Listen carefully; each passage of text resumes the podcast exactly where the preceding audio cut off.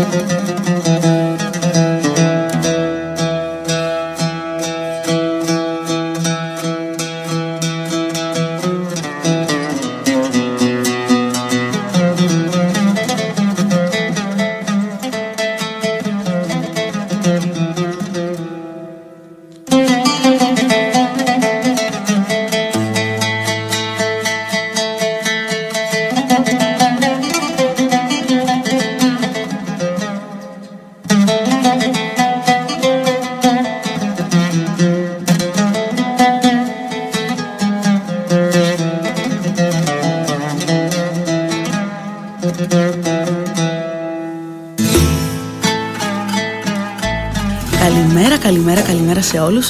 υπέροχο Σάββατο ξεδιπλώνεται μπροστά μας. Είναι η εκπομπή με μια βαλίτσα παραμύθια με την Νικολέτα Δάφνου, θεατρολόγο, ηθοποιό και παιδαγωγό.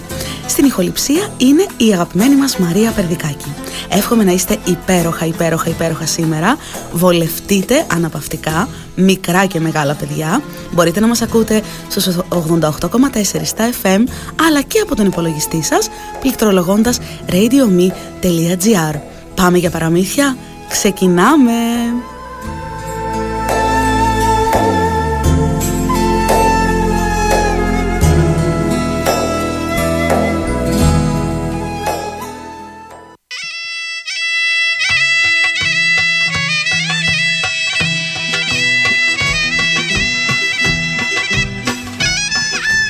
Το πρώτο μας παραμύθι ονομάζεται «Να σου πω για τις μοίρες» με ερωτηματικό και είναι από το ξηρόμερο ετωλό Καρνανίας στη στερεά Ελλάδα φυσικά.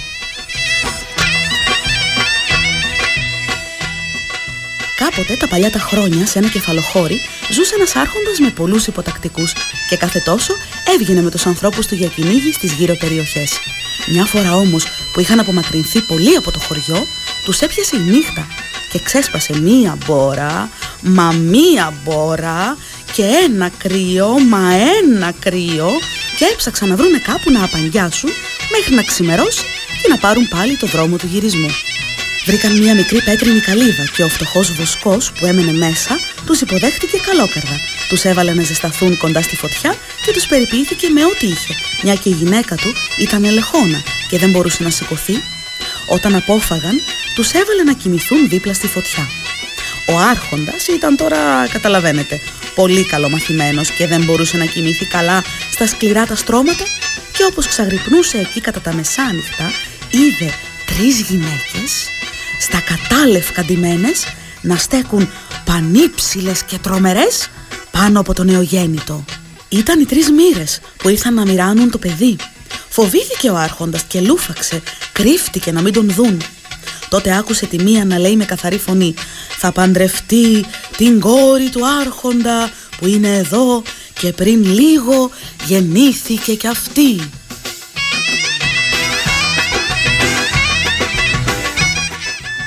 Από το ξάφνιασμα και από την ταραχή του, ο άρχοντας που έμαθε πως η αρχοντοπούλα κόρη του θα παντρευόταν ένα φτωχό τσοπάνι, δεν άκουσε τι είπαν οι άλλες δύο, που μετά από αυτό χάθηκαν.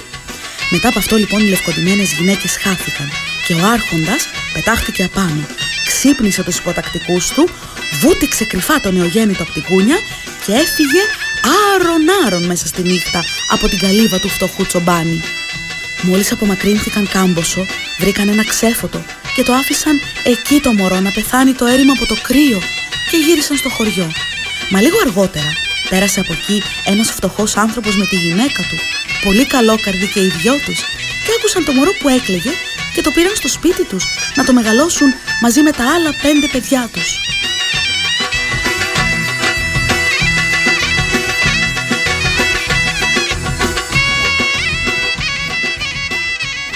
Το παιδί μεγάλωσε και έφτασε 15 χρονών όταν μια μέρα πέρασε από εκείνο τον τόπο ο άρχοντας που είχε βγει πάλι για κυνήγι έπιασε κουβέντα με τα παιδιά και τα ρώτησε πού θα βρει ένα καλό μέρος λέει να στήσει καρτέρι; Μα πάνω στην κουβέντα έμαθε πως το παιδί αυτό το βρήκανε σε ένα ξέφωτο και κατάλαβε πως ήταν το παιδί που αυτός είχε αφήσει να πεθάνει από το κρύο και ταράχτηκε που ζούσε ακόμα.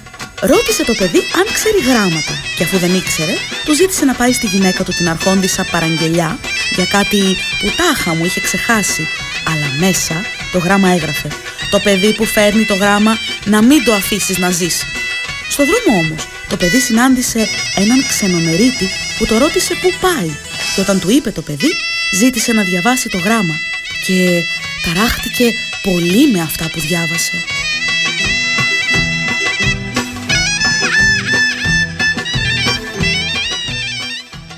Το λυπήθηκε το καημένο το παιδί και τα έσβησε κρυφά και έγραψε «Το παιδί που φέρνει το γράμμα να το στεφανώσεις γρήγορα με την κόρη μας» και το ξανάδωσε στο παιδί.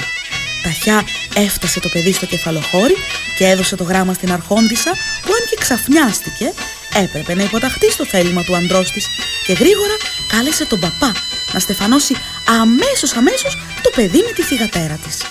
Μας σαν γύρισε πίσω ο άρχοντας και είδε πως αυτό που άκουσε από τις μοίρες εκείνη τη νυχτιά πριν χρόνια έγινε τελικά, σκύλιασε και έψαχνε τρόπο να εκδικηθεί.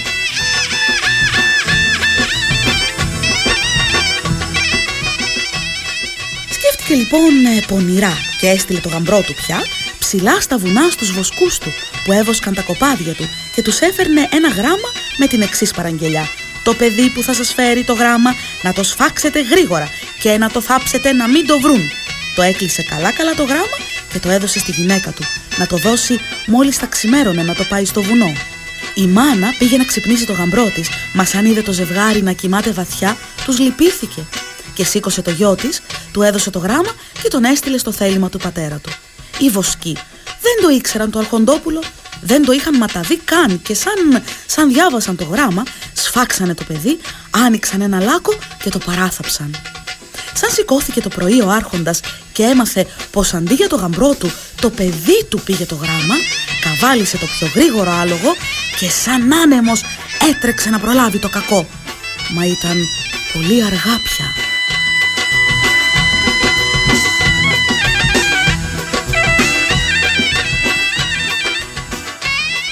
Ο άρχοντας δεν άντεξε τη συμφορά που ο ίδιος ήταν αίτιος που έγινε, έχασε τα λογικά του, τρελάθηκε δηλαδή και χάθηκε για πάντα. Το παιδί έζησε πολλά χρόνια με τη γυναίκα του και έκαναν και πολλά παιδιά, γιατί έτσι το είχαν γραμμένο οι μοίρες και ό,τι γράφει δεν ξεγράφει.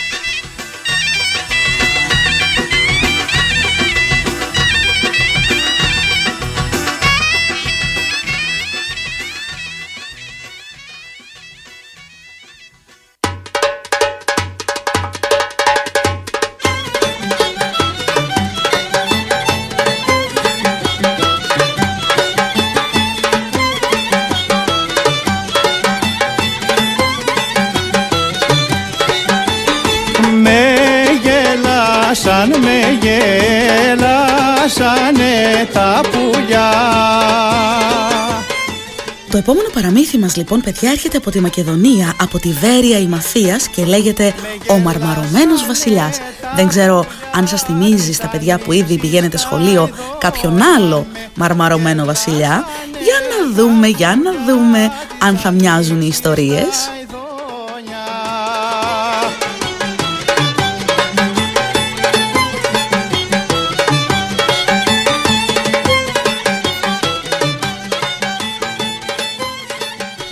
Έναν καιρό ήταν μια βασιλοπούλα. Κάθε πρωί έβγαινε με τη βάγια της στην αυλή και καθόταν και κεντούσε. Και εκεί που κεντούσε ερχόταν ένα πουλάκι και καθόταν στην ποδιά της και την έλεγε «Κι αν κεντάς και αν δεν κεντάς, άντραν πεθαμένον θα πάρεις». Και η βασιλοπούλα έκλαιγε και στεναχωρούνταν. «Μη στεναχωράσαι», την έλεγε η Βάγια. «Πουλάκι είναι και δεν ξέρει τι λέει». Βάγια παιδιά είναι η βοηθός στο σπίτι, η παραμάνα, η παλιά νταντά που λέμε, ε. Μια μέρα λοιπόν καθόταν στην αυλή και εκεί που κεντούσανε τη Βάγια την πήρε ο ύπνος. Αποκοιμήθηκε λοιπόν η Βάγια και έρχεται τότε πάλι το πουλάκι και έκατσε στην ποδιά της βασιλοπούλας και την λέει «Κι αν κεντάς και αν δεν κεντάς, άντραν πεθαμένον θα πάρεις». Σηκώνεται το λοιπόν η βασιλοπούλα να το πιάσει το πουλί, μα εκείνο πέταξε και έφυγε και όλο και λαϊδούσε και έλεγε «Κι αν κεντάς και αν δεν κεντάς, άντραν πεθαμένον θα πάρεις» και πετούσε μακριά. Έτρεχε η Βασιλοπούλα από πίσω να το πιάσει και μπήκε βαθιά μέσα στο δάσος και χάθηκε. Και εκεί που περπατούσε και περπατούσε και περπατούσε φτάνει μπροστά σε ένα παλάτι μαρμάρινο. Μπαίνει μέσα και πάει σε όλες τις κάμαρες και δεν βρήκε κανέναν. Στο τέλος μπαίνει μέσα σε μια κάμαρα μεγάλη και βλέπει ξαπλωμένο στο κρεβάτι το βασιλέα που κοιμότανε και ήταν σαν μαρμαρωμένος. Δίπλα του ήταν αφημένο ένα χαρτί και έλεγε «Όποια με διαβάσει εκατό φορές θα την πάρω γυναίκα μου». Η Βασιλοπούλα έκατσε σε μια μεριά, τι να κάνει δεν είχε, ε, άρχισε να τον διαβάζει. Και εκεί που διάβαζε, ακούει κάτω από το παράθυρο να φωνάζουν «Σκλάβες! Καλές σκλάβες!» Σκύβει από το παράθυρο και φωνάζει «Δώσε με μια σκλάβα να με κάνει παρέα!» Άμα παράδες, λεφτά δηλαδή δεν είχε να πληρώσει. Βγάζει το χρυσό το σκουλαρίκι από το αυτί της και το πετάει στον έμπορο. Μετά έδεσε από τη μέση της ένα σκηνή και το πέταξε από το παράθυρο και πιάστηκε η σκλάβα και ανέβηκε. Η Βασιλοπούλα διάβαζε το βασιλιά και είχε δίπλα της τη σκλάβα για συντροφιά.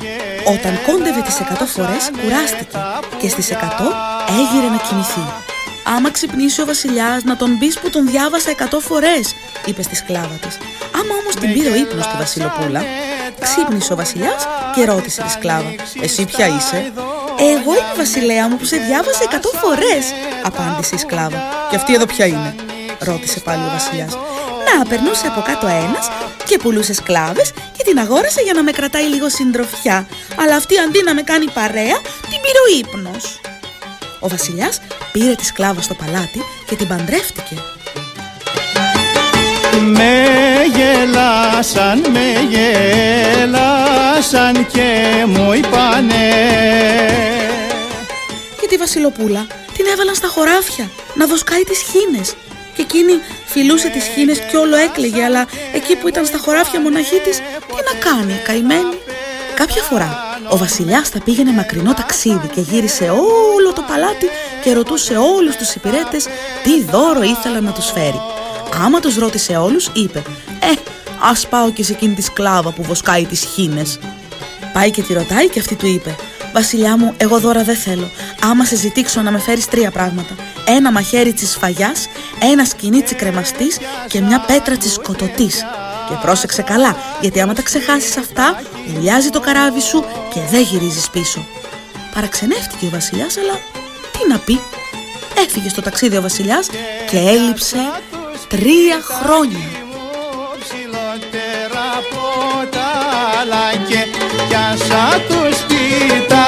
μου από τα τελείωσε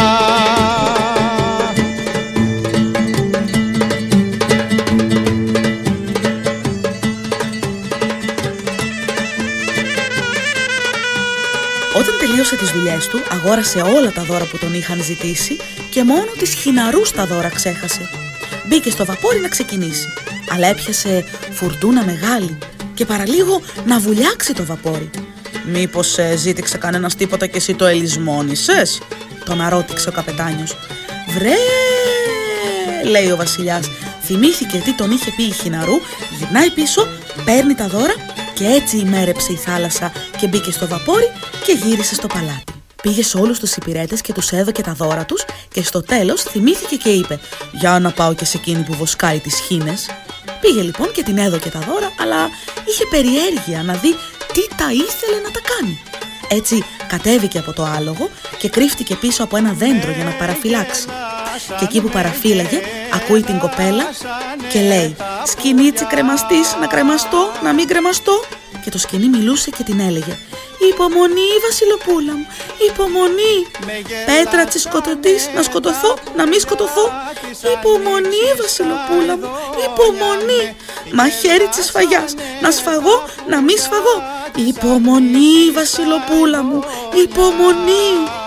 Φανερώνεται τότε ο βασιλιάς και την λέει «Τι λόγια είναι αυτά που λες» και τον λέει τότε η Βασιλοπούλα εγώ ήμουν που σε διάβασα εκατό φορές τότε που ήσουν μαρμαρωμένος και πέρασε ένας από κάτω και πουλούσε σκλάβες και πήρα μία να με κάνει παρέα, να μην είμαι, να μην είμαι μοναχιά μου και επειδή δεν είχα παράδες να τον πληρώσω τον έδωκα το ένα το σκουλαρίκι μου αλλά με πήρε ο ύπνος. Και όταν ξύπνησες σε είπε ψέματα και σε κορόιδεψε και την παντρεύτηκες. Με γελάσαν και μου είπανε ποτέ δεν θα πεθάνω με Γέλασαν και μου είπανε ποτέ δεν θα πέθω Ο βασιλιάς ταράχτηκε με αυτά που του είπε η Βασιλοπούλα και την πήρε μαζί του στο παλάτι και την παντρεύτηκε. Και τη σκλάβα που τον είχε πει ψέματα την έδιωξε κι ούτε την ξανά είδε ποτέ κανείς.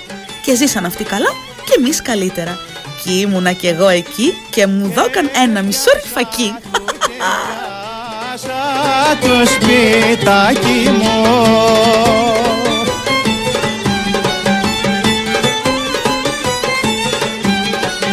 και φτιάσα το σπιτάκι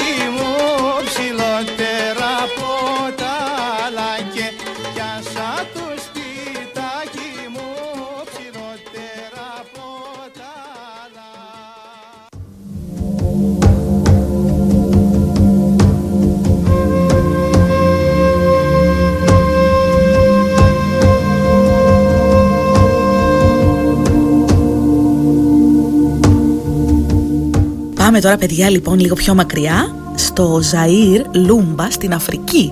Λίγο πιο μακριά δηλαδή, σχεδόν απέναντι από την Κρήτη για όσους μας ακούτε από εδώ. Εδώ πέρα λοιπόν υπάρχει ένα παραμύθι που λέγεται το χωριό των αποθαμένων. Στο χωριό του Μακούα Κισούμπα ζούσε άλλοτε ένα νέο ζευγάρι και είχαν ένα αγοράκι. Όμως, καθώς πέρναγε ο καιρός, οι τσακωμοί τους δεν είχαν τέλος. Κάποια μέρα μετά από μεγάλη φασαρία, ο άντρας ξαπόστειλε τη γυναίκα του πίσω στο σπίτι των γονιών της. Το χωριό της γυναίκας δεν ήταν μακριά, όμως όταν εκείνη πήρε το δρόμο της επιστροφής, η μέρα έφτανε στο τέλος της. Το σκοτάδι δεν άργησε να τα σκεπάσει όλα. Η γυναίκα συνέχισε να περπατάει. Μέσα στην κρύα νύχτα, ήταν η περίοδος της ξηρασίας, η γυναίκα βάδιζε με το παιδί της κρεμασμένο στην πλάτη. Στο χέρι κράταγε ένα καλάθι με λίγο αλεύρι από μανιόκο και στο κεφάλι της ισορροπούσε ένα τσαμπί μπανάνες. Το δάσος που η γυναίκα έπρεπε να διασχίσει ήταν η περιοχή των αποθαμένων. Μόλις οι σκιές τους οσμίστηκαν μυρωδιά από ζωντανό άνθρωπο, κινήθηκαν για να τον βρουν. Η γυναίκα, ειδοποιημένη από το θόρυβο, έτρεξε να απομακρυνθεί. Κάποια στιγμή όμως κουράστηκε. Σταμάτησε και σκαρφάλωσε πάνω στην κορυφή ενός μαγκόδεντρου, ενός δέντρου δηλαδή που κάνει μάγκο. Οι αποθαμένοι, οδηγημένοι από τη μυρωδιά, κύκλωσαν τη ρίζα του δέντρου. Η γυναίκα, γαντζωμένη στην κορυφή του δέντρου, έτρεμε ολόκληρη από το φόβο της, ενώ την ίδια ώρα, από κάτω, οι σκιές αποφάσισαν σε ποιον θα έπεφτε ο κλήρος να ανέβει πάνω στο δέντρο. Η γυναίκα είχε πια ολότελα απελπιστεί, όταν ξάφνου της κατέβηκε μια ιδέα. Πήρε το αλεύρι που είχε στο πανέρι της και το άδειασε πάνω στο κεφάλι του αποθαμένου που ετοιμαζόταν να ανέβει. Οι υπόλοιποι αποθαμένοι, βλέποντας το δικό τους σκεπασμένο από την κορφή μέχρι τα νύχια με τη λευκή σκόνη, βουρλίστηκαν κι όπου φύγει, φύγει. Η γυναίκα κατέβηκε από το δέντρο και συνέχισε το δρόμο της. Μετά από ώρα και αφού είχε κάνει ένα μεγάλο κομμάτι του δρόμου, είδε μπροστά της καπνό. Πλησίασε και στο βαθύ σκοτάδι διέκρινε ένα χωριό. Η γυναίκα αποφάσισε να μείνει και να περάσει τη νύχτα της σε μία από τις εγκαταλελειμμένες καλύβες. Όμως οι καλύβες που νόμιζε για, για εγκαταλελειμμένες ανήκαν στους αποθαμένους, οι οποίοι εκείνη την ώρα έπαιρναν μέρος σε μία τελετή σε ένα γειτονικό χωριό. Και λίγο προτού η γυναίκα αφαιθεί στον ύπνο, έκανε την εμφάνισή του στην καλύβα το παιδί ενός αποθαμένου. Ανάστατη η γυναίκα σηκώθηκε να φύγει, οικέτευσε το νεαρό να μην την προδώσει και σε αντάλλαγμα του έδωσε μια μπανάνα.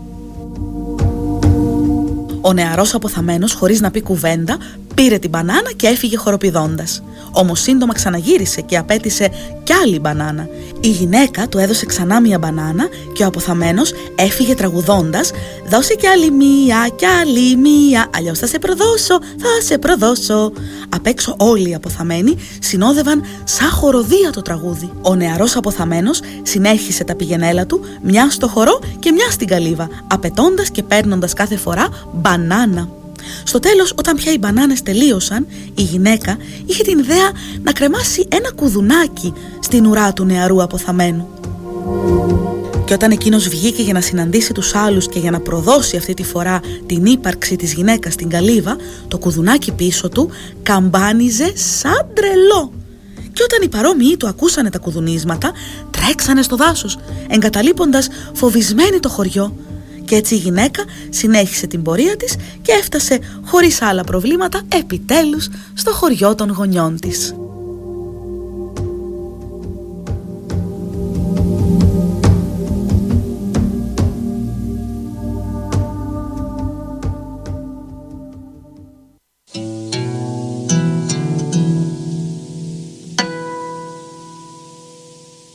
Από την Αφρική πάμε στην αρχαία Ελλάδα μας, πάμε στον Έσωπο τον αγαπημένο μας φίλο, να ακούσουμε ένα παραμύθι που λέγεται «Η Αλεπού και ο Ξυλοκόπος».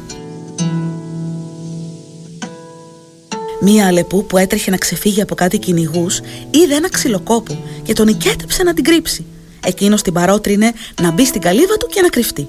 Σε λίγο έφτασαν οι κυνηγοί και τον ρώτησαν αν είδε να περνάει μία Αλεπού. Ο ξυλοκόπος τώρα με τη φωνή, με τα λόγια δηλαδή παιδιά, αρνήθηκε ότι την είχε δει, αλλά με τα χέρια του έκανε νόημα δείχνοντάς τους που είναι κρυμμένοι. Αυτοί όμως δεν πρόσεξαν τα νοήματα και πίστεψαν όσα τους είπε. Η Αλεπού μόλις είδε πως έφυγαν, βγήκε έξω και πήγε να φύγει αμήλυτη. Τότε ο ξυλοκόπος την κατηγόρησε ότι ενώ αυτός λέει της έσωσε τη ζωή, εκείνη έφευγε χωρίς να του επιλέξει και η Αλεπού του απάντησε ότι θα τον ευχαριστούσε αν τα έργα των χεριών του και η συμπεριφορά του συμβαδίζουν με τα λόγια του. Ποιο είναι τώρα το νόημα του παραμυθιού παιδιά, δηλαδή το επιμήθειο. Όταν λέμε επιμήθειο εννοούμε αυτό το, πώς να το πούμε, όταν στίβουμε το χυμό του παραμυθιού και μένει ένα πολύ πολύ πολύ ωραίο υγρό δροσερό που θα το πιούμε, αυτό λοιπόν είναι το νόημα του παραμυθιού το επιμήθειο. Το επιμήθειο λοιπόν είναι, αναφέρεται στους ανθρώπους που τα λόγια τους είναι καλά και καλά είναι ενάρετα, αλλά τα έργα τους, αυτά που κάνουν παιδιά, είναι ανήθικα. Και το δίδαγμα είναι ότι πρέπει να κρατάμε το λόγο μας και να βοηθάμε τους άλλους αν το έχουμε υποσχεθεί. Στο μύθο, ο ξυλοκόπος είχε πει στην Αλεπού ότι θα τη βοηθούσε να κρυφτεί για να μην την πιάσουν οι κυνηγοί, αλλά με τα χέρια του έκανε νοήματα στους κυνηγούς να τους δείξει δηλαδή προς τα που ήταν η Αλεπού. Και αυτό, παιδιά, δεν ήταν ούτε καλό ούτε έντιμο, γιατί ούτε το λόγο του κράτησε, ούτε τη βοήθησε. Πολλοί άνθρωποι λοιπόν, παιδιά, άλλα λένε και άλλα κάνουν. Δηλαδή δεν συμφωνούν τα λόγια με τις πράξεις τους. Κατά συνέπεια, οι άνθρωποι αυτοί δεν έχουν φυσικά την εκτίμηση ούτε και την εμπιστοσύνη των άλλων. Έτσι δεν είναι;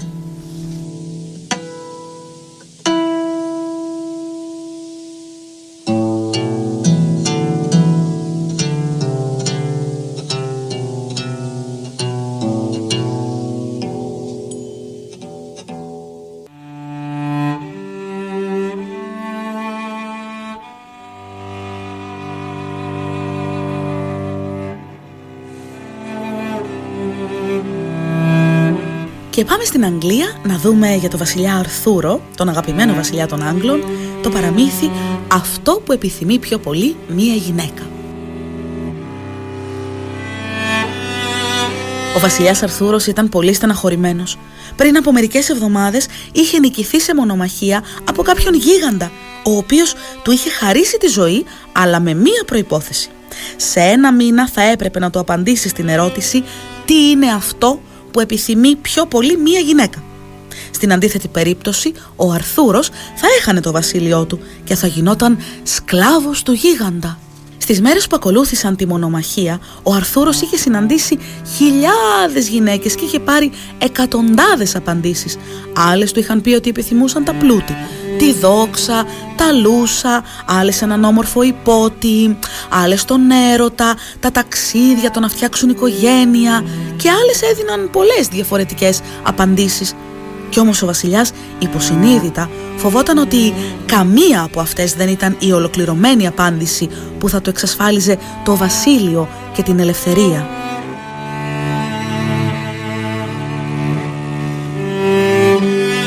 Κάποιο σούρουπο συνάντησε σε ένα δάσο μια χωριατοπούλα και αποφάσισε να τη ρωτήσει κι αυτή. Χωρίς πολλές ελπίδες, βέβαια, γιατί ε, τι θα μπορούσε να ξέρει μια απλή χωριατοπούλα που δεν το ήξεραν οι πριγκίπισες. Την καλησπέρισε αφηρημένα και της έκανε την ερώτησή του. Θα σου απαντήσω, του αποκρίθηκε εκείνη, αλλά θα μου υποσχεθείς ότι θα μου κάνεις όποια χάρη σου ζητήσω. Ξαφνιάστηκε με την απάντησή της ο βασιλιάς και για πρώτη φορά έπεσε με προσοχή το πάνω της το βλέμμα του. Ήταν το πιο αξιολύπητο πλάσμα που είχε δει ποτέ. Καμπούρα, άσχημη, κουτσί, με τα πιο φτωχικά και βρώμικα ρούχα που θα μπορούσε ποτέ κανείς να φανταστεί. Ο Αρθούρος όμως δεν είχε πια επιλογή. Την ίδια νύχτα έλυγε η προθεσμία με το γίγαντα και συμφώνησε να της κάνει όποια χάρη του ζητήσει. Αυτό που επιθυμεί πιο πολύ μία γυναίκα είναι να τη σέβονται σαν άνθρωπο, απάντησε εκείνη.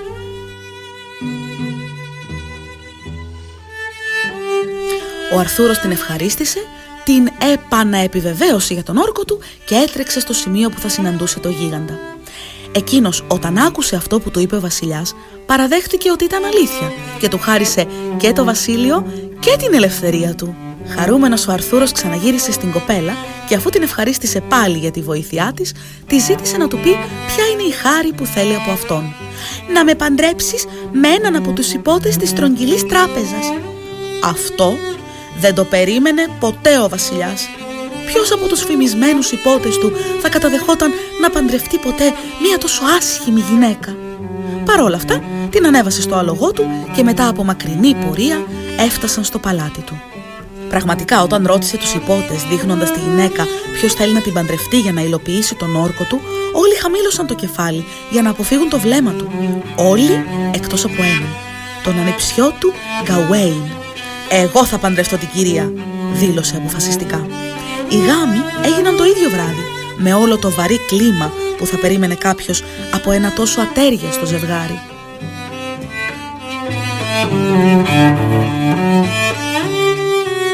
Αργά τη νύχτα, οι μελόνυμφοι αποσύρθηκαν στον γαμήλιο κοιτώνα.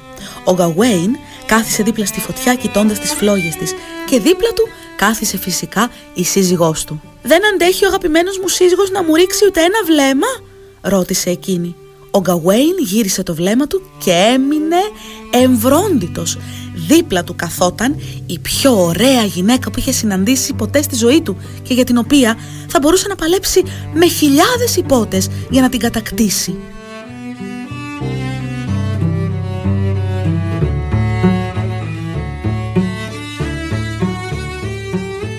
«Μην παραξενεύεσαι καλέ μου», του είπε αυτή. Υπήρχε μια κατάρα για εμένα να είμαι η πιο άσχημη γυναίκα του κόσμου μέχρι να βρεθεί ένας άντρας που θα κατάφερνε να ξεπεράσει την απέχθειά του για την ασχήμια μου. Εσύ το έκανες αυτό και σε ευχαριστώ. Αλλά υπάρχει μια προϋπόθεση και εδώ πρέπει να διαλέξεις. Ή θα είμαι ωραία τη νύχτα για σένα και τη μέρα θα γίνομαι άσχημη για τους άλλους ή θα είμαι ωραία τη μέρα και άσχημη τη νύχτα που θα με έχεις εσύ. Ξέρω ότι είναι δύσκολο να αποφασίσεις. Αν είμαι ωραία τη μέρα, ασφαλώς θα με ερωτευθούν πολλοί. Ίσως να ερωτευθώ κι εγώ κάποιον από αυτούς και να σε εγκαταλείψω κάποτε. Αν είμαι ωραία τη νύχτα, θα είμαι μόνο για σένα. Δεν θα κινδυνεύεις από κανέναν. Αλλά θα ξέρεις πόσο δυστυχισμένη είμαι, αφού θα με κοιτάζουν όλοι με αηδία. Η απόφαση είναι τώρα δική σου.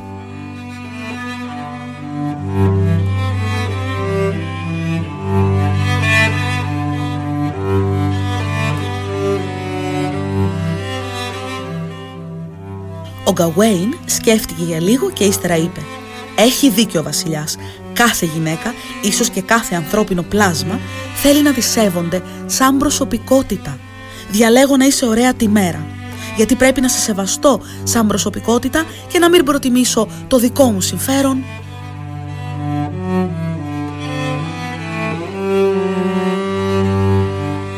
Αγαπημένε μου Γκαουέιν, τώρα λύθηκε και το δεύτερο μέρος της κατάρας που στο είχα κρύψει για να μην σε επηρεάσω στην απόφασή σου και το οποίο έλεγε ότι αν βρεθεί κάποιος που θα με στεβαστεί σαν άνθρωπο τότε θα είμαι πάντα ωραία μέρα και νύχτα μέχρι να με γεράσει και εμένα ο χρόνος όπως όλα τα πλάσματα. Τον αγκάλιασε και τον φίλησε και για μια στιγμή το δωμάτιο έλαμψε πιο πολύ και δεν ήταν από τις φλόγες που είχε η φωτιά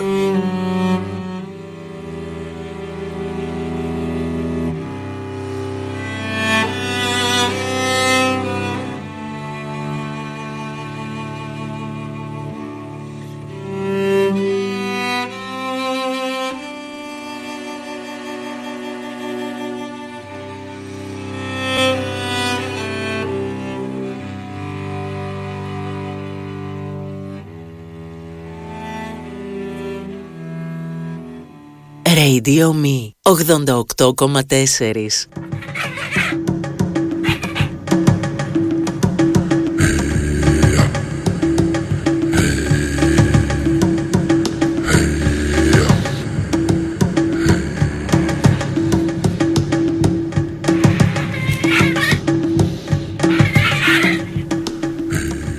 Από την Τανζανία λοιπόν έρχεται το επόμενο παραμύθι μας και λέγεται «Η γριά που βοηθούσε».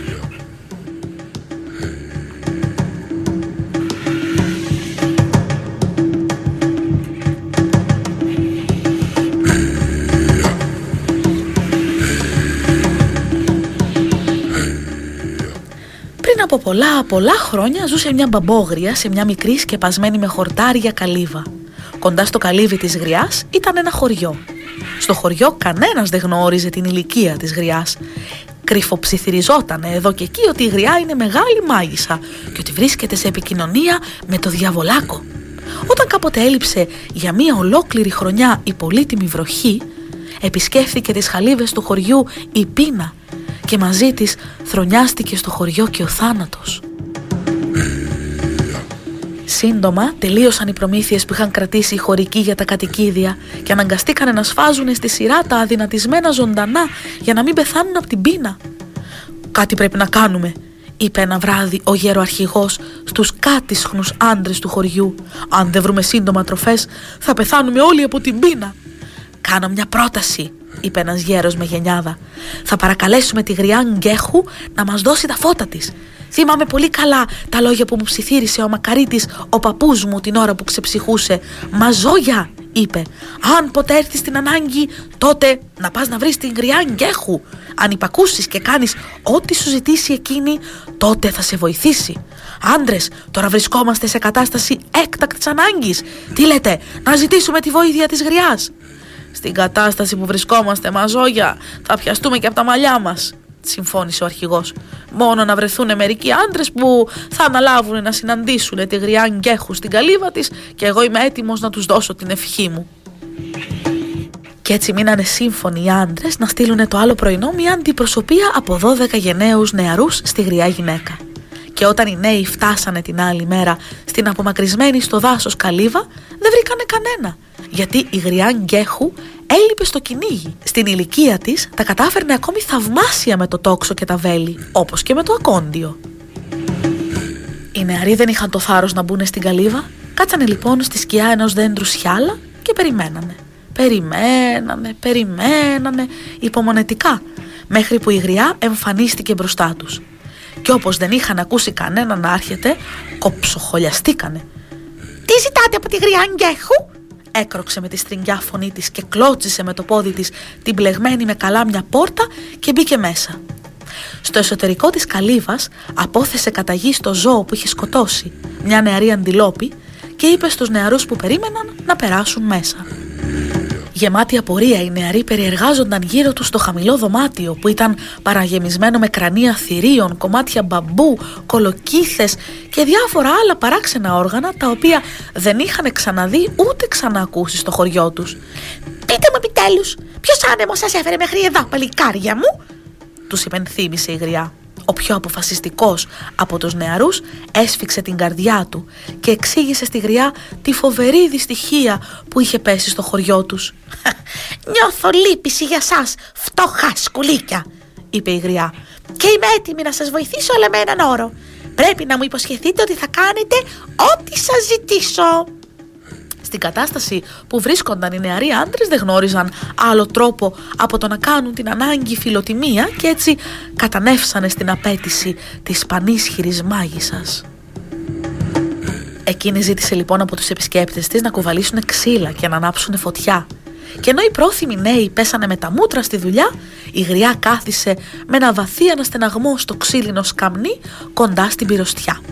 Ανασήκωσε λίγο το φθαρμένο φόρεμά της και τέντωσε το δεξί της ποδάρι, όπου πάνω του καθόταν ένας μήνος μύγες. Και όταν τα παλικάρια παρατήρησαν πιο προσεκτικά το ποδάρι της γριάς, διαπίστωσαν ότι ήταν σκεπασμένο από κασίδα και σπηριά. «Βλέπετε τις μύγες πάνω στο ποδάρι μου», έκροξε η μπαμπόγρια.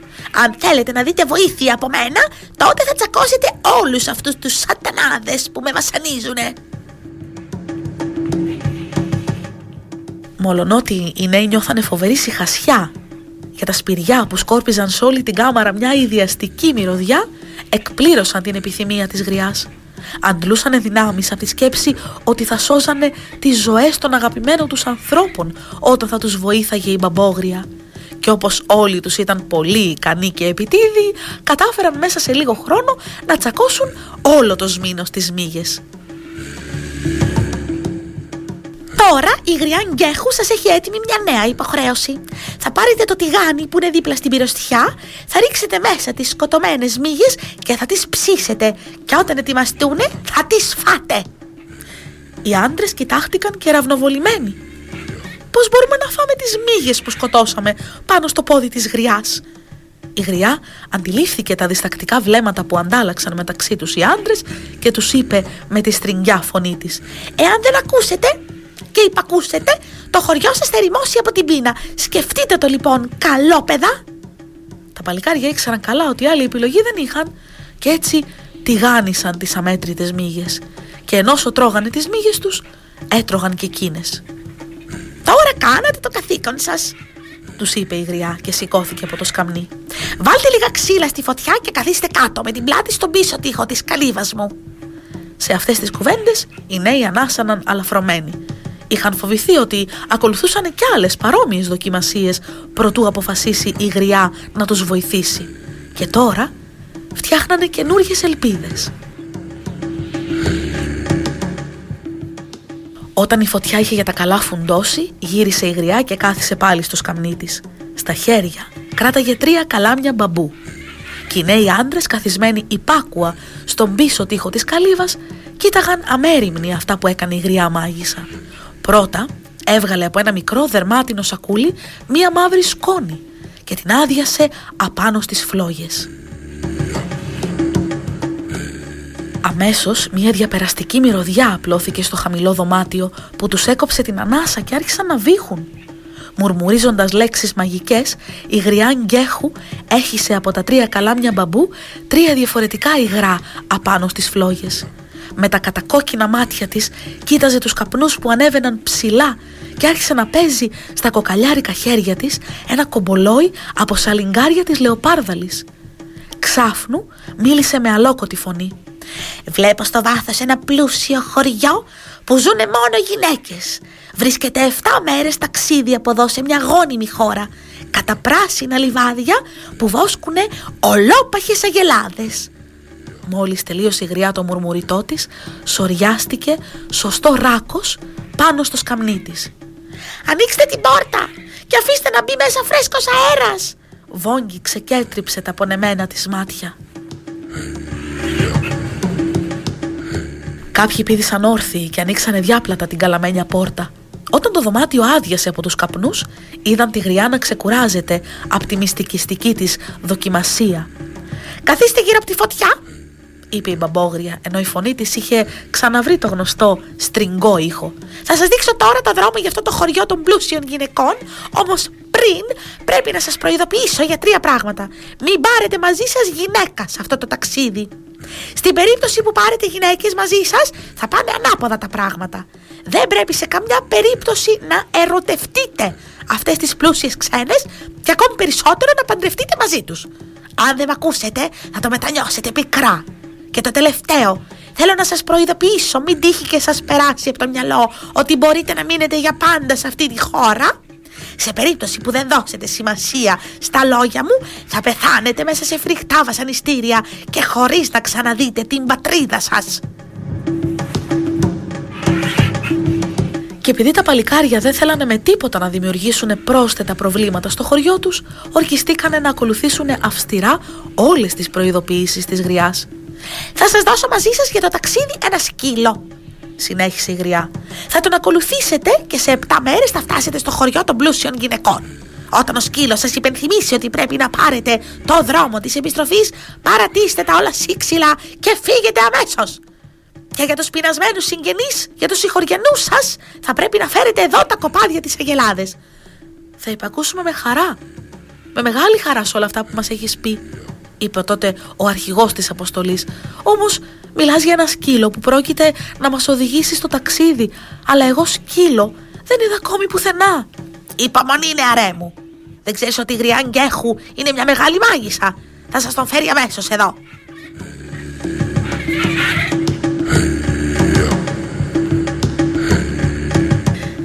Και με αυτά τα λόγια η γριά σηκώθηκε βαριανασένοντας και χάθηκε σε ένα μικρό χωριό δίπλα στην καλύβα που έμοιαζε με αποθήκη και επέστρεψε μετά από λίγο κρατώντας τρεις κολοκύθες. Σε περίπτωση που φεύγοντας από εκεί σας πάρουν στο κατόπι οι πλούσιες γυναίκες, αδειάστε μπροστά τους αυτή την κολοκύθα που είναι γεμάτη με αγκάθια. Και αν αυτές συνεχίσουν να σας κυνηγάνε, τότε σκορπίστε στο δρόμο τους το κεχρί που είναι γεμάτη η δεύτερη κολοκύθα. Σε αυτήν εδώ την κολοκύθα και έδειξε την τρίτη, είναι η τελευταία σας άμυνα. Είναι παραγεμισμένη με ένα μαγικό υγρό που δεν εξατμίζεται ποτέ. Προσοχή! Το πολύτιμο περιεχόμενο της τρίτης κολοκύθας επιτρέπεται να το αδειάσετε μόνο όταν θα έχετε αδειάσει τις δύο άλλες κολοκύθες. Τα παλικάρια ευχαρίστησαν τη γριά και περίμεναν με μεγάλη ανυπομονησία το σκύλο που τους υποσχέθηκε η μάγισσα. Η γριά Γκέχου κατάλαβε τα γεμάτα προσμονή βλέμματα των επισκεπτών της και ανταποκρίθηκε. Έχωσε το χέρι της σε μια μυστική τσέπη του φορέματός της και σε μια στιγμή μέσα βρέθηκε να κρατάει στο χέρι της ένα χρυσαφένιο σφυράκι με το οποίο και χτύπησε τα σπηριά στο πόδι της. Επαναλαμβάνοντας ξόρκια μυστικά, χτύπησε και ξαναχτύπησε, ώσπου άρχισε να βγαίνει ένα σκούρος καπνός από το πόδι της, που μετά από λίγο κατακάθισε στο πάτωμα νέοι με φλογισμένα πρόσωπα κοίταζαν την υλοποίηση του πνεύματος και ενδόμηχα προσεύχονταν στους θεούς της φυλής τους. Η γριά σηκώθηκε τώρα από το σκαμνί που καθόταν και έκανε μερικές φορές το γύρο του καπνού που καταλάγιαζε και γινόταν όλο και πιο πηχτός. Ταυτόχρονα η γριά έβγαζε παράξενους λαριγγισμούς και έκανε τελετουργικές κινήσεις στον αέρα και τέλος άδειασε από ένα μπαμπού ένα δίσοσμο βρώμικο υγρό στο πάτωμα. Τότε μόνο οι άντρες άρχισαν να αναγνωρίζουν τη φιγούρα ενός σκύλου.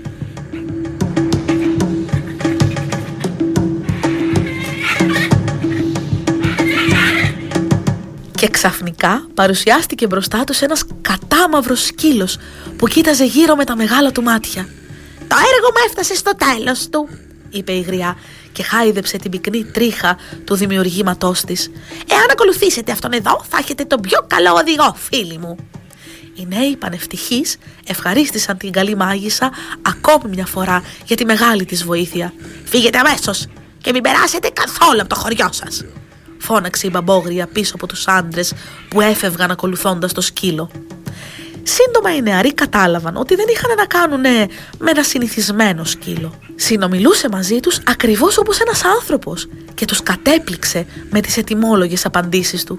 Και επειδή μπορούσε να τρέξει πιο γρήγορα και από τον άνεμο, κυνηγούσε στη σαβάνα και έπιανε χωρίς κόπο τα πιο γρήγορα αγρίμια και τα κουβαλούσε στους πεινασμένους συντρόφους του. Ο σκύλος τους οδηγούσε τόσο καλά που το πρωί της 7ης μέρας οι 12 νεαροί φτάσανε κιόλας στη χώρα που βρισκόταν το χωριό των πλούσιων γυναικών. Με ανοιχτό στόμα σταθήκανε και κοιτάζανε τους εξαίρετους καρπούς στα χωράφια. Θαυμάσανε τις αμέτρητες αγελάδες που βόσκανε στα σκουροπράσινα λιβάδια. Και η χαρά τους ολοκληρώθηκε όταν οι όμορφες κάτοικοι τους υποδέχτηκαν στο χωριό πολύ φιλικά και τους φιλοξένησαν πόσο θα θέλανε να παντρευτούν με αυτές τις πανέμορφες κοπέλες. Όμως ο φόβος για τη δύναμη της Γκέχου τους συγκρατούσε. Φτάσανε την εποχή του θέρου και οι νεαροί πηγαίνανε καθημερινά μαζί με τις γυναίκες που τους φιλοξενούσαν στα χωράφια και τις βοηθούσαν στις σκληρές δουλειές και το βράδυ μαζεύανε τα γελάδια από τη βοσκή και τα οδηγούσαν σε μεγάλους ξύλινους στάβλους που ήταν στημένοι κυκλικά γύρω από το χωριό και εκεί τα αρμέγανε και επέστρεφαν στις καλύβες τσακισμένοι από την κούραση. Και έτσι πέρναγαν τις μέρες τους ευτυχισμένοι και χαρούμενοι, ώσπου το βράδυ της έβδομης μέρας τους θύμισε ο μαύρος σκύλος ότι χωρίς δεύτερη κουβέντα έπρεπε να πάρουν το δρόμο της επιστροφής. Αύριο θα ξεκινήσουμε παίρνοντας μαζί μας και τα γελάδια και θα γίνουμε μπουχός. Προσοχή μην προδοθεί κανείς σας και το καταλάβουν οι γυναίκες γιατί τότε χαθήκατε όλοι σας. Με βαριά καρδιά τα παλικάρια δέχτηκαν να ακολουθήσουν τις οδηγίες του σκληρού οδηγού τους Και όταν το επόμενο πρωί οι άντρες βγάλανε τα γελάδια από τους στάβλους, οι γυναίκες πίστεψαν ότι θα τα οδηγούσαν όπως κάθε μέρα στα λιβάδια. Όταν όμως έφτασε μεσημέρι και οι φιλοξενούμενοι τους δεν είχαν δώσει σημεία ζωής, οι γυναίκες ανησυχήσανε και αρχίσανε να ρωτάνε η μία την άλλη. Θα έχουν πάει έξω στα χωράφια και θα δουλεύουνε είπε τη γνώμη της σε κάποια στιγμή μια ηλικιωμένη γυναίκα που οι άλλες την είχαν σαν βασίλισσα. Το έχετε δει άλλωστε μόνες σας πόσο εργατικοί είναι αυτοί οι νέοι. Θα ξεχαστήκανε φαίνεται με τη δουλειά και δεν γυρίσανε για φαγητό. Κάντε εσείς τις δουλειές και οι αγαπημένοι σας θα φανούν σύντομα. Καμία γυναίκα δεν τόλμησε να αμφισβητήσει τα λόγια της και έτσι οι νέες κοπέλες, υπάκουες, γύρισαν στις καλύβες και στους κήπους τους. Όμως όταν ο ήλιος έπεσε και κανείς από τους άντρες δεν είχε ακόμη γυρίσει, οι γυναίκες δεν κρατιόντουσαν. «Μήπως τους έχει συμβεί τίποτε» αναρωτήθηκε μια κοπέλα. Α ελπίσουμε ότι δεν τους κατασπάραξαν τα λιοντάρια που τρομοκρατούν χρόνια τώρα όλη την περιοχή, είπε κάποια άλλη. Α πάρουμε καλού κακού τα όπλα μαζί μας τώρα που πηγαίνουμε προς τα χωράφια, πρότεινε μια τρίτη. Έτσι λοιπόν ξεκίνησαν οπλισμένες με τόξα και βέλη και ακόντια και άλλα κυνηγετικά όπλα οι όμορφες γυναίκες για να πάνε έξω στα χωράφια. Και όταν αντίκρισαν τα έρημα λιβάδια και πουθενά ίχνος από τους άντρες μπήκανε ψήλοι στα αυτιά τους. «Μας κλέψανε!» σκέφτονταν η μία μετά την άλλη. Καμία όμως δεν τόλμησε να ξεστομίσει την άσχημη κουβέντα. Κοιτάζονταν σαστισμένες, ώσπου κάποια στιγμή αποφάσισαν να ακολουθήσουν τα χνάρια από τις πατημασιές των ζώων τους. Στο μεταξύ, οι άντρες περπάταγαν όλη μέρα κάτω από τον ήλιο, χωρίς να κάνουν στάση, μέχρι που σκοτίνιασε και φτάσανε στο μονοπάτι που διέσχιζε τη ζούγκλα. Και όταν αποφάσισαν να στήσουν καταλήματα για τη νύχτα, ο τετράποδος οδηγός τους τους έμπηξε τις φωνές. «Τος φρένομαι! Οι γυναίκες μας έχουν πάρει το κατόπι και εσείς σκεφτόσαστε να ξεκουραστείτε τη νύχτα. Αν δεν βιαστούμε, σύντομα θα πεθάνουμε όλοι από τα δηλητηριώδη βέλη των γυναικών». Κανένα από τα νεαρά παλικάρια δεν τόλμησε να αντιμιλήσει στον αυστηρό οδηγό τους και συνεχίσανε τη γρήγορη πορεία μες στη νύχτα χωρίς διακοπή, ώσπου το χάραμα φτάσανε σε ένα μικρό ποτάμι. Εκεί ποτίσανε τα ζώα, τα άρμεξαν και συνεχίσανε το δρόμο τους. Όταν ο ήλιος ανέβηκε κατά μεσή στον ουρανό, ακούστηκαν μακριά οι λυσασμένες τριγκλιές των διοκτριών τους που πλησίαζαν όλο και πιο κοντά. «Αδειάστε το περιεχόμενο της πρώτης κολοκύθας στο δρόμο!» φώναξε ο άγρυπνος σκύλος και αυτό έγινε. Δώσανε την κολοκύθα που ήταν γεμάτη αγκάθια στους άντρες που ακολουθούσαν στο τέλος του κοπαδιού και εκείνοι κάνανε αυτό που τους είχε υποθεί. Τα αγκάθια δεν πρόλαβαν να πέσουν καλά-καλά στο χώμα όταν άρχισαν να φυτρώνουν αμέτρητοι μικροί αγκαθωτοί θάμνοι από το έδαφος.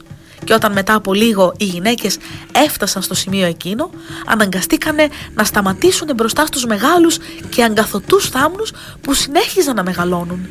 Και όπως δεν φόραγαν παπούτσια για να μπορέσουν να περάσουν τα βάτα, λυσάξανε από θυμό και βγάλανε ουρλιαχτά οργής. Τα θανατηφόρα βέλη τους δεν μπορούσαν να φτάσουν πια τους κλέφτες που τώρα βρίσκονταν εκτός βολής και έτσι δεν τους έμενε άλλο τίποτα από το να γυρίσουν πίσω στο χωριό τους, να φορέσουν παπούτσια και να ξαναριχτούν στην καταδίωξη.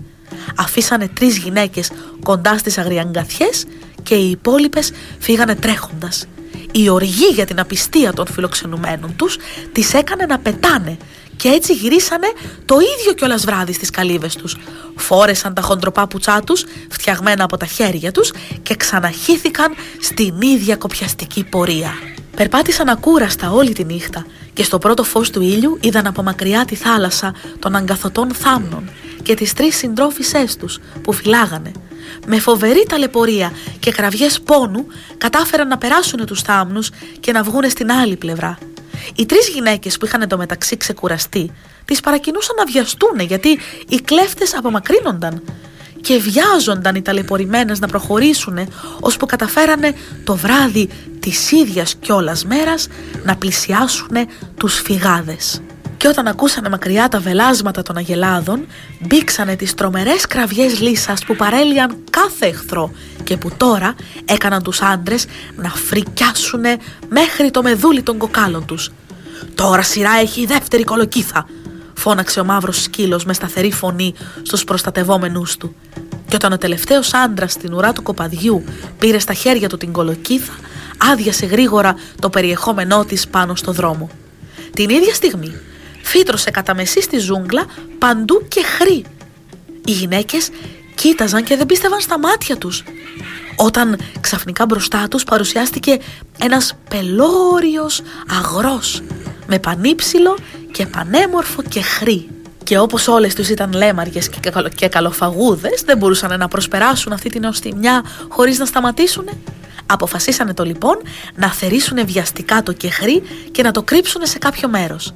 Στο χλωμό φως του φεγγαριού δουλέψανε ολόκληρη τη νύχτα και το ξημέρωμα επιτέλους τελειώσανε και κρύψανε την πλούσια συγκομιδή τους. Ουρλιάζοντας με μανία ξεκίνησαν χάραμα πια το άγριο ανθρωποκυνηγητό τους. Η μανία για εκδίκηση τους έδινε φτερά στα πόδια τόσο που το ίδιο κιόλας βράδυ είδανε μακριά μπροστά τους τη σκόνη που σήκωνε η μεγάλη αγέλη. «Πρέπει αυτή τη φορά να φερθούμε έξυπνα», είπε η αρχηγός στις συντρόφισέ της. Θα πλησιάσουμε χωρίς να κάνουμε θόρυβο τους προδότες για να μην μας πάρουν είδηση και όταν φτάσουμε κοντά θα τους καρφώσουμε στα στήθη τα δηλητηριασμένα μας βέλη. Όλες συμφωνήσανε με αυτή την πρόταση και έτσι δεν ακούστηκε αυτή τη φορά η φοβερή κραυγή τους αλλά συνέχισαν την πορεία σκυφτές έτσι που οι σκοτεινές σιλουέτες τους να μην φαίνονται πάνω από τα χόρτα της σαβάνας και έτσι όλο πλησίαζαν τους ανύποπτους άντρες που είχαν για τα καλά πιστέψει ότι ξεφορτωθήκανε μια για πάντα τις διώκτριές τους. Σε κάποια στιγμή όμως ο σκύλος οσφρίστηκε αναστατωμένος στον αέρα τριγύρω. «Είναι κάτι που δεν πάει καλά» ρώτησε ο άντρας που βάδιζε δίπλα του. «Βρίσκονται ακριβώς πίσω μας και μας ακολουθούν κατά πόδας» ψιθύρισε ο σκύλος. Πήγαινε γρήγορα την τρίτη κολοκύθα στην ουρά του κοπαδιού και άδειασε το δρόμο το μαγικό νερό. Κάνε όσο πιο γρήγορα μπορείς, προτού να είναι αργά. Ο άντρας έφυγε αμέσως, τρέχοντας με την κολοκύθα παραμάσχαλα και γρήγορα έφτασε το τελευταίο γελάδι του πελώριου κοπαδιού. Εκεί, σε απόσταση πετριάς, είδε ξάφνου μια γυναίκα που μόλις τον αντιλήφθηκε, κάλυψε το κεφάλι της στο ψηλό γρασίδι. Ο κίνδυνος είναι πιο κοντά από ό,τι φανταζόμασταν. Ψιθύρισε τρομοκρατημένος ο νεαρός άντρας και γύρισε την κολοκύθα ανάποδα και το μαγεμένο νερό έτρεξε πάνω στη διψασμένη γη. Ξαφνικά ακούστηκε από μακριά ένα δυνατό βουητό και παφλασμός όγκων νερού που απελευθερώθηκαν από κάποιο φράγμα. Ο νέος έτρεξε όσο πιο γρήγορα άντεχαν τα πόδια του, ενώ ταυτόχρονα έδιωχνε τα γελάδια με κραυγές προς τα μπρος. Φαίνεται πως τα τετράποδα είχαν νιώσει το μεγάλο κίνδυνο και τρέχανε να σωθούν. Είχαν σηκώσει τις ουρές τους ψηλά και τρέχανε λες και τα κυνηγούσε ο ίδιος ο διάολος. Η χορταριασμένη γη έτρεμε κάτω από τις αμέτρητες οπλές που ποδοπατούσαν και ισοπαίδωναν όλα όσα έπεφταν στο δρόμο τους. Περάσανε πάνω από μικρούς λόφους, πάνω από ριάκια, πάνω από πεσμένα δέντρα και πυκνές θαμνοσυστάδες και πίσω τους από όπου κι αν πέρναγαν σηκωνόταν ένα πελώριο σύννεφος σκόνης. Το μπουμπουνιτό του εδάφους μαζί με τα βελάσματα των πανικοβλημένων ζώων σκέπαζαν το βουητό του παφλασμού των όγκων νερού που ξεχύνονταν ορμητικά. Οι άντρες τρέχανε χωρίς να κοιτάξουν ούτε μία φορά πίσω από το φόβο μην τους αρπάξουν τα κύματα. Και μόνο όταν ο παφλασμός σήγησε, σχεδόν χάθηκε, μόνο τότε τόλμησε ο άντρας που ήταν τελευταίο στο κοπάδι να γυρίσει και να κοιτάξει. Εκεί όπου πριν από λίγο ήταν ακόμη μία μισόξερη σαβάνα, τώρα όσο έφτανε το μάτι φαινόταν μια μεγάλη λίμνη και στην αντίπερα όχθη οι τρομοκρατημένες γυναίκες τρέχανε για να σωθούν. Οι άντρες δεινοπαθήσανε μέχρι να μπορέσουν να ηρεμήσουν την αγέλη και όταν τα παλικάρια με την πλούσια λία τους ξαναπήραν το δρόμο της επιστροφής στην άλλη πλευρά της λίμνης στέκονταν και τους κοίταζαν οι λυσασμένες γυναίκες εξαπολύοντας κατάρες, θρυνώντας και ξεριζώνοντας τα μαλλιά τους. Δεν πρέπει να το βάλουμε κάτω, είπε στο τέλος η αρχηγός στι απελπισμένε συντρόφισέ της. Μία ομάδα από εμάς θα γυρίσει πίσω στο χωριό να φέρει τσεκούρια και σφυριά. Πρέπει να φτιάξουμε ένα πλοίο για να διασχίσουμε αυτά τα καταραμένα νερά. Και έτσι κίνησαν και πάλι οι μισές γυναίκες να κάνουν όλον αυτό το δρόμο μέχρι το χωριό τους για να κουβαλήσουν τα εργαλεία. Δύο μέρες αργότερα επέστρεψαν στις συντρόφισε που τις περίμεναν, αλλά οι άντρες στο αναμεταξύ είχαν περάσει όλα τα ψηλά βουνά. Αχ, είναι πολύ αργά πια, αναστέναξε η αρχηγός τους. Τους προδότες δεν μπορούμε πια να τους προλάβουμε. Και έτσι οι πλούσιες γυναίκες γύρισαν στο χωριό τους με κατεβασμένα τα κεφάλια και πληγωμένες βαθιά τις καρδιές τους. Ενώ οι άντρες, γυρίζοντας στην πατρίδα τους, είδανε με χαρά μεγάλη ότι ο τόπος τους είχε γίνει καταπράσινος. «Έβρεξε!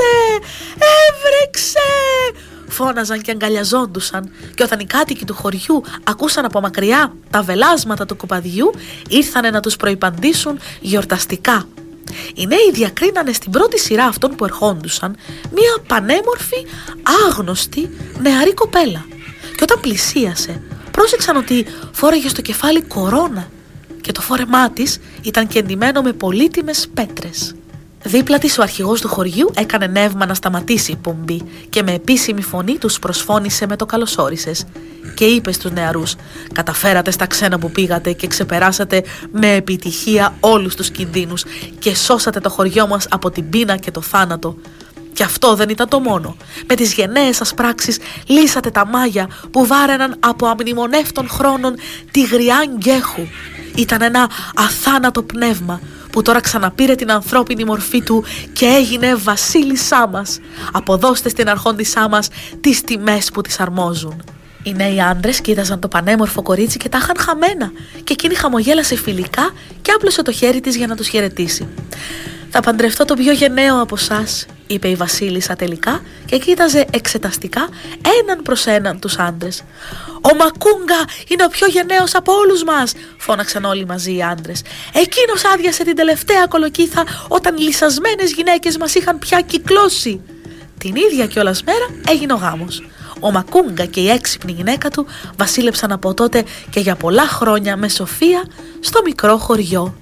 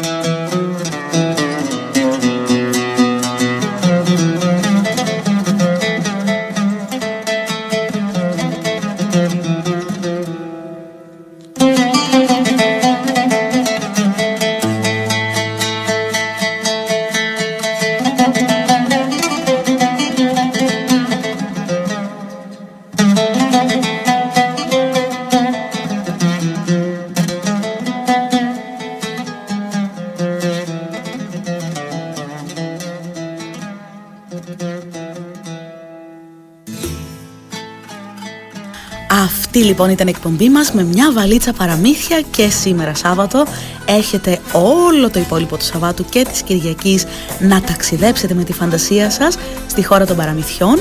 Για σήμερα ήταν η Νικολέτα Δάφνου, ηθοποιός, θεατρολόγος και παιδαγωγός και η Μαρία Περδικάκη στην ηχοληψία μας. Να έχετε ένα υπέροχο υπέροχο Σαββατοκύριακο. Εμείς είμαστε εδώ στο radiome.gr και στους 88,4 στα FM γιατί το μεγαλύτερο όπλο στους δύσκολους καιρούς που ζούμε είναι φυσικά η φαντασία μας. Καλό Σαββατοκύριακο σε όλους!